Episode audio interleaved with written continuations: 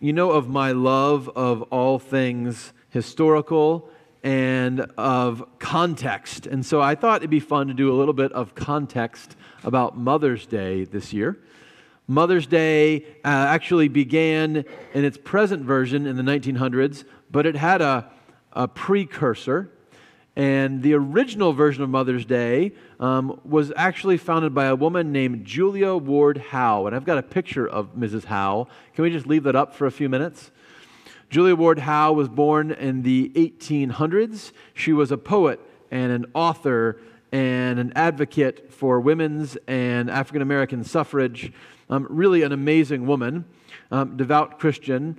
Later in life, she also became a peace advocate after the end of the Civil War. She presided over the Women's International Peace Association in 1871 and was known as the dearest old lady in America, which I think is a good thing. Uh, and she helped launch something that she called the Mother's Peace Day. The Mother's Peace Day was launched in 1872 on June 2nd. And it was celebrated every June 2nd from 72 to 1913. Uh, and it was an opportunity for everyone, mothers, um, women, everyone, to gather in churches and social halls and homes and to listen to sermons or essays and sing and pray for peace. And this um, happened in Boston and New York and Philadelphia and Chicago. Uh, and it was quite a significant deal until around 1913 um, when the movement began to fade away and as the world entered into World War I. This is a really interesting idea, this, this Mother's Peace Day. Uh, this idea that perhaps part of the purpose of this day might not just be to celebrate mothers, but also to recognize that somehow we all share something in common. We all have this, this common humanity that binds us together back to one mother and one father in the beginning of the story of Scripture. And, and perhaps that in this story, um, we might have a holiday focused on more than just cards, flowers, and chocolate. This morning, we sang the least peaceful hymn I know. We sang the battle hymn of the Republic, right?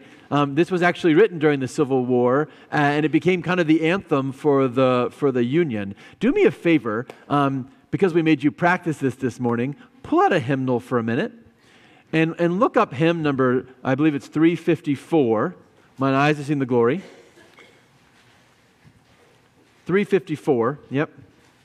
And look at the bottom left hand corner of that hymn, and somebody tell me who wrote the words. Hey, it's Julia Ward Howe. Um, Julia Ward Howe actually wrote this as a poem that was published uh, in 81, I'm sorry, in 61, 1861. Uh, that ultimately became the hymn that we know and sing today. It's really interesting to me um, that our most militant hymn, um, was written by a woman who became the leader of the Mother's Peace Day movement. And it strikes me that those things are not entirely incongruous. That there may be times when we are called uh, to oppose those who are um, perpetrating injustice. There may be times when we're called to oppose those who are um, leading themselves or others down a dark path. And sometimes that might even mean that we oppose them by force of arms. But even when we do so, as Christians, we are to recognize that they are not our enemies.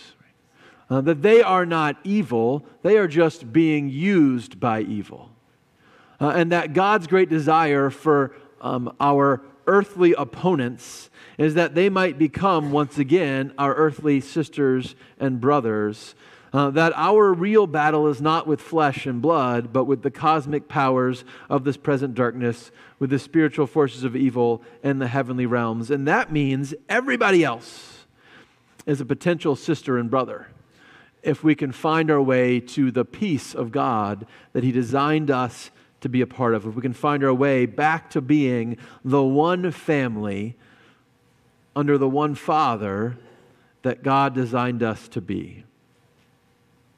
Uh, in, in so many ways, I think that is the story of Joseph today. He's not a mother, I get it. Um, but it is the story of a movement from seeing our earthly opponents as evil to seeing them as those used by evil, those sisters and brothers that we hope to be reunited with under God's peace.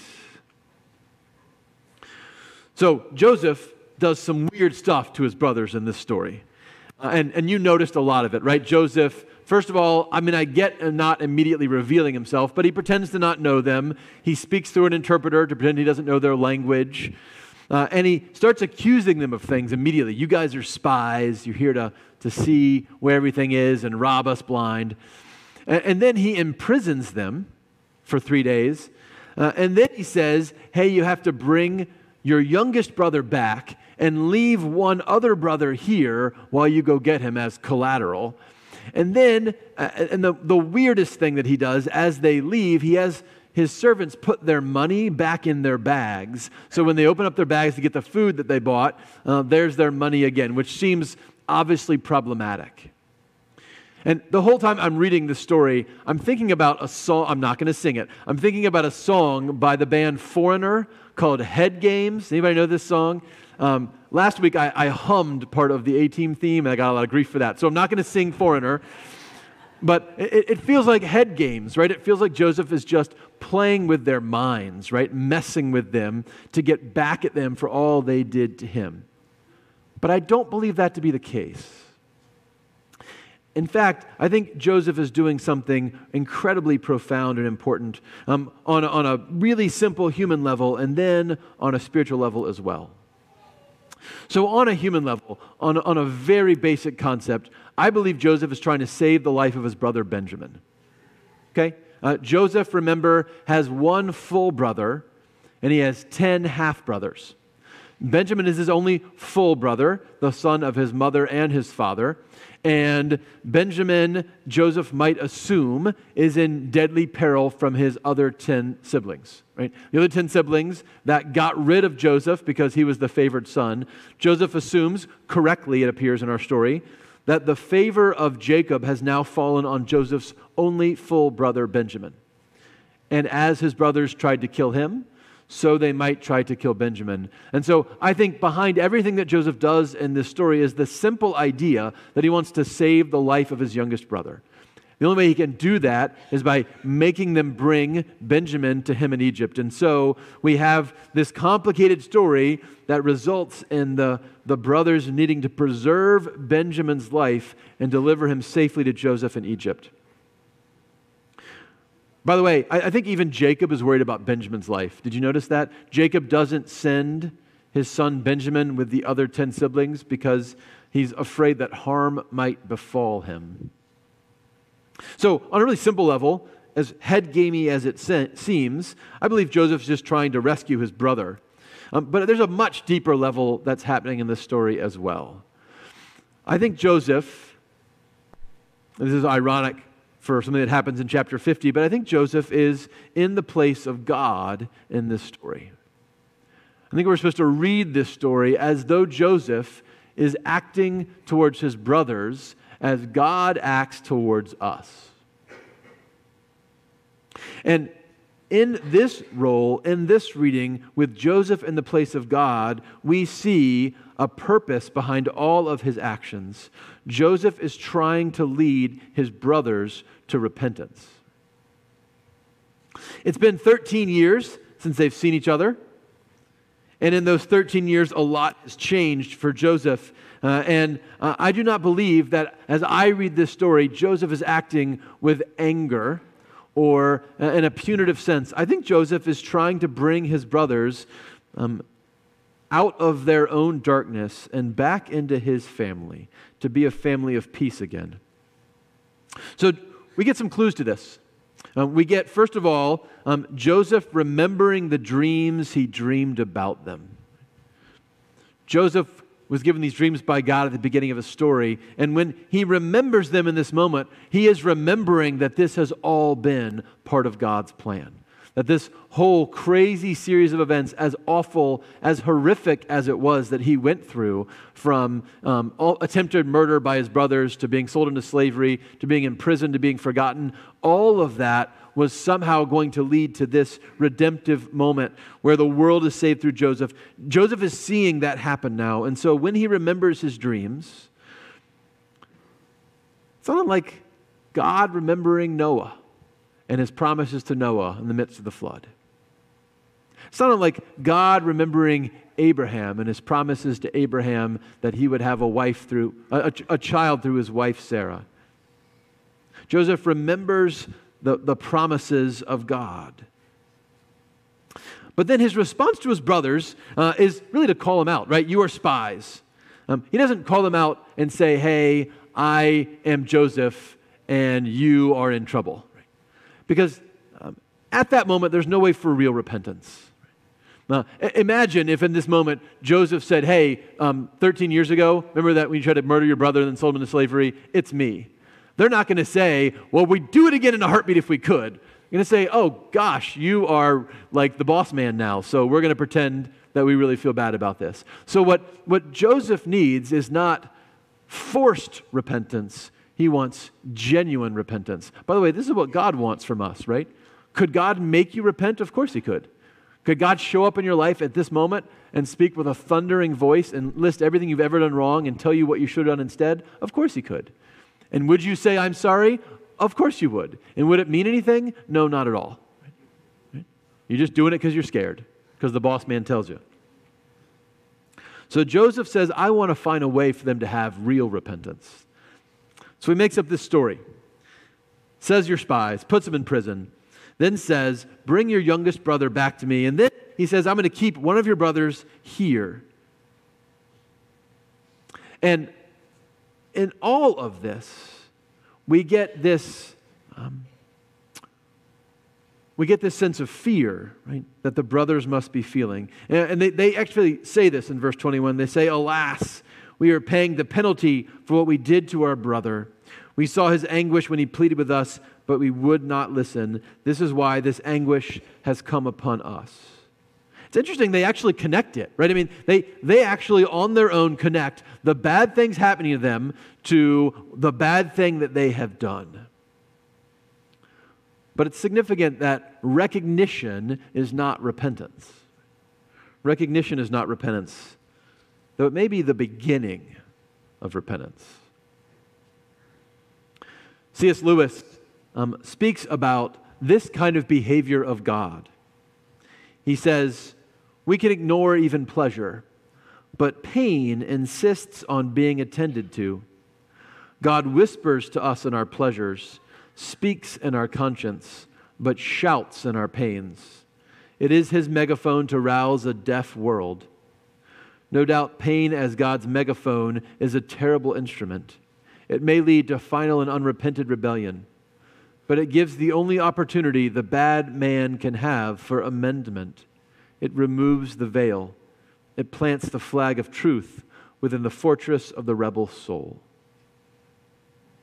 Lewis's point is not that every bad thing that happens to us happens because God is trying to teach us a lesson. Okay, so get rid of that idea for a moment. Instead, he wants to say that sometimes God is left with no other option but to try to wake us up through the megaphone of his pain. Uh, and I, think that's what Joseph is doing to his brothers.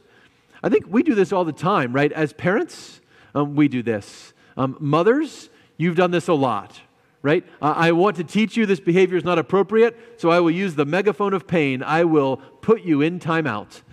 I will take away your cell phone. I will cancel your extracurriculars. I will not let you go out. I will set a curfew. You are grounded, right? Why do we do those things? because we hope that a little bit of pain now might save them from a world of pain later. We hope that a, little bit of, of self reflection now might cause them to um, not go into that pattern of behavior that we worry about so much. When we are parenting well, the purpose of punishment is not punitive, it's redemptive. It's to bring our kids back to peace.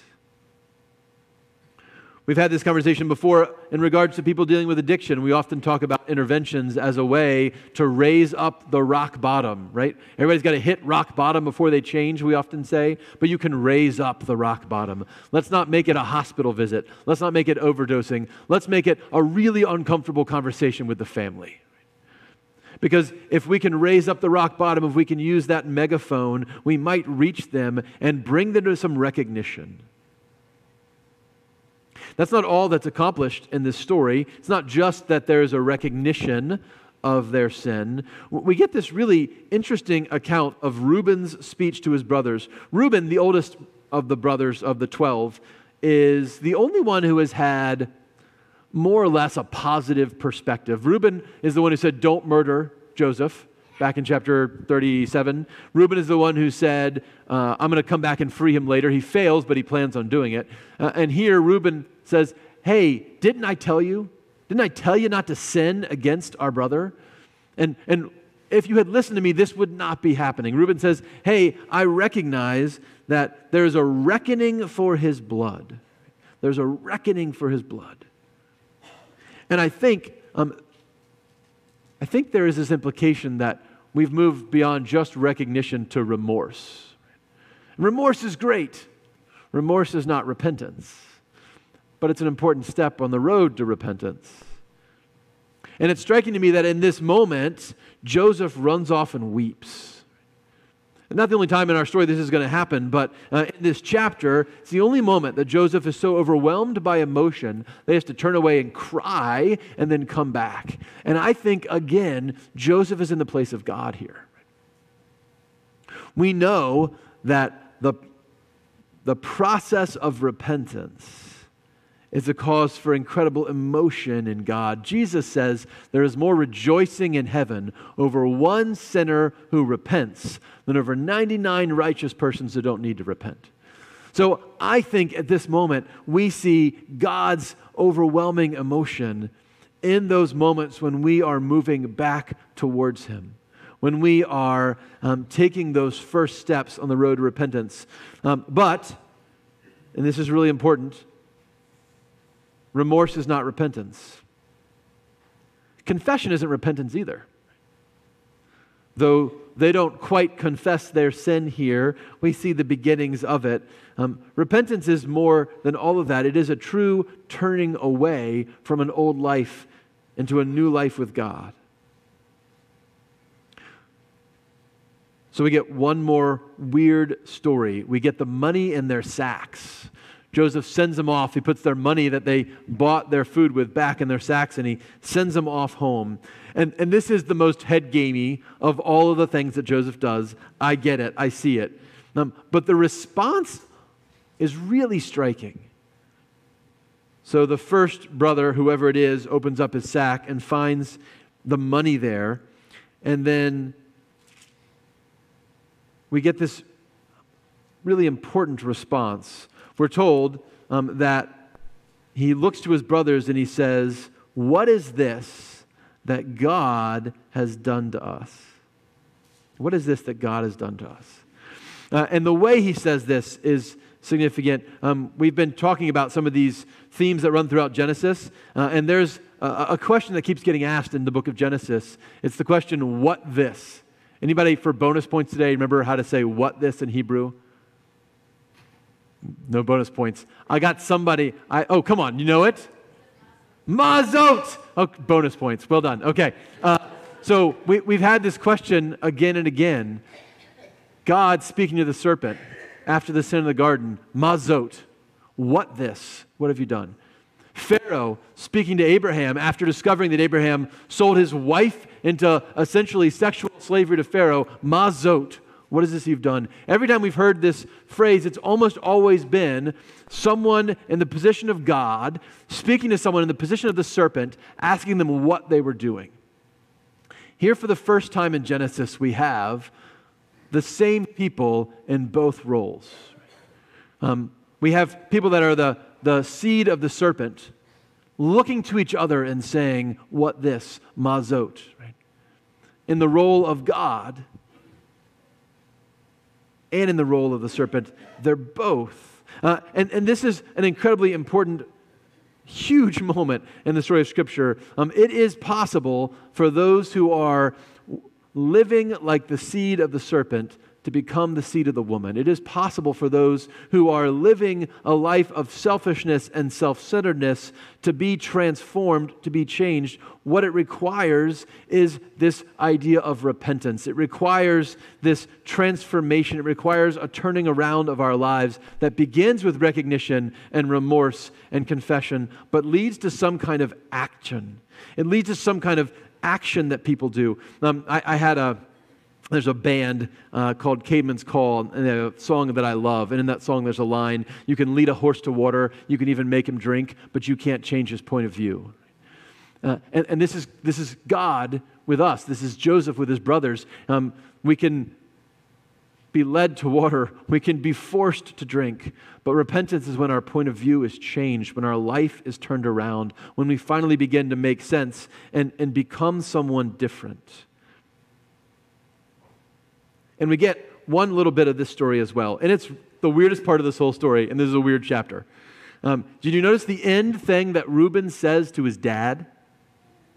Super creepy, right? Reuben says, Hey, dad, um, I'll take Benjamin down to this weird guy in Egypt, and I'll deliver him there, and I'll bring him back safely. And if I don't bring him back safely, here are my two sons, your grandchildren. Feel free to kill them off so that, you know, if I don't bring your son back. And, and I've been thinking about this a lot this week. I've been thinking, um, hopefully, no one ever in the history of time thought this was a good idea, right? And so I'm thinking, this is just Jim Gates. Maybe this is like an idiom. You know, like maybe it's just something you said back in the day, like, hey, you know what? If I don't show up to session meeting on time, you can kill Jonathan and Asher all you want, right? And I think maybe this is not a good idiom. So I'm going to encourage you to not bring it back. Um, Bob, Melanie, I don't encourage you to say, hey, you know, if if we screw up and don't show up for Sunday school on time, you can take out little John. That's not a good idea, okay? Um, but, but in the weirdness of this moment, Reuben's trying to repent. Reuben's trying to say, hey, I'm going to turn around. I'm going to walk away from that old life and walk towards God. Now, well, we'll, talk about this more next week. Reuben isn't the one that needs to repent, uh, and so uh, it doesn't change the story yet. Um, but in that moment, we get a glimpse, a weird glimpse of what it might mean to walk away from our sin and walk towards Jesus. And it raises the question for us, right? Where are we in this story? Are we uh, like the brothers aware of some kind of brokenness in our life that's been there maybe for weeks or months? Maybe it's, maybe it's some kind of brokenness that's been in our life for 13 years. And we're not quite ready to make a change. Maybe God is shouting in our pain. Maybe God is trying to raise up the rock bottom of our life so that we can be spared a fate worse than death. Maybe we need to begin on that path of recognition and remorse and confession and repentance.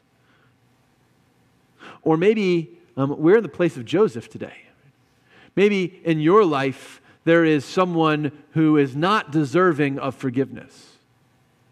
Maybe in your life, there's someone who has sinned against you in such a profound and painful way uh, that there is nothing they could ever do to make it right again. Maybe you are supposed to be in the place of Joseph, in the place of God, and offer forgiveness that cannot be earned or deserved. That is just grace. This is an interesting story because it takes 13 years to get this right. And it strikes me that often in our lives, this process of, of repentance is really slow and hard. And so I come back to this beautiful passage in 2 Peter where Peter is speaking to the people about the, the question of time. When is God going to come back? When is Jesus going to show up? When are we going to fix this messed up world? We got a war in Ukraine. We got war in South Sudan and Sudan. We got uh, hunger and we got hurricanes and we got famine and we have violence. We have all these things filling up our world. When is Jesus going to come back and make this right? And what is he waiting for? And Peter says, The Lord is not slow about his promise but is patient with you, not wanting any to perish, but all to come to repentance. The story of Scripture is a story of a patient God who will come. Scripture says, The day of the Lord will come like a thief, like a thief in the night. He will come, He will make the world right, but at the moment, God is waiting patiently hoping that we might come to repentance, that we, like Joseph's brothers, might recognize our broken lives and trust that God could do something different, that we, like Joseph, might recognize our brothers are not our enemies, and that we are called to march forward in peace. There's a great little book called Ender's Shadow. Um, and part of a, a, larger series of books. Uh, and in it, um, there's a sister, a, a Catholic nun, who says, Do you know why Satan is so angry all the time? Because whenever he works a particularly clever bit of mischief, God uses it to serve his own righteous purposes. In this conversation, another person speaks up and says, So God uses wicked people as his tools? She says, God gives us the freedom to do great evil if we choose. Then he uses his own freedom to create goodness out of that evil, for that is always what he chooses. So, in the long run, God always wins?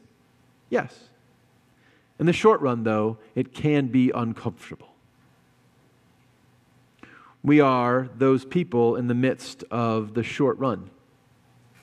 And in this season of our lives, it may be uncomfortable to offer repentance or offer forgiveness as God does for us. But be patient with others, for the Lord is patient with you. Listen for his voice, whispering, speaking, and shouting to you.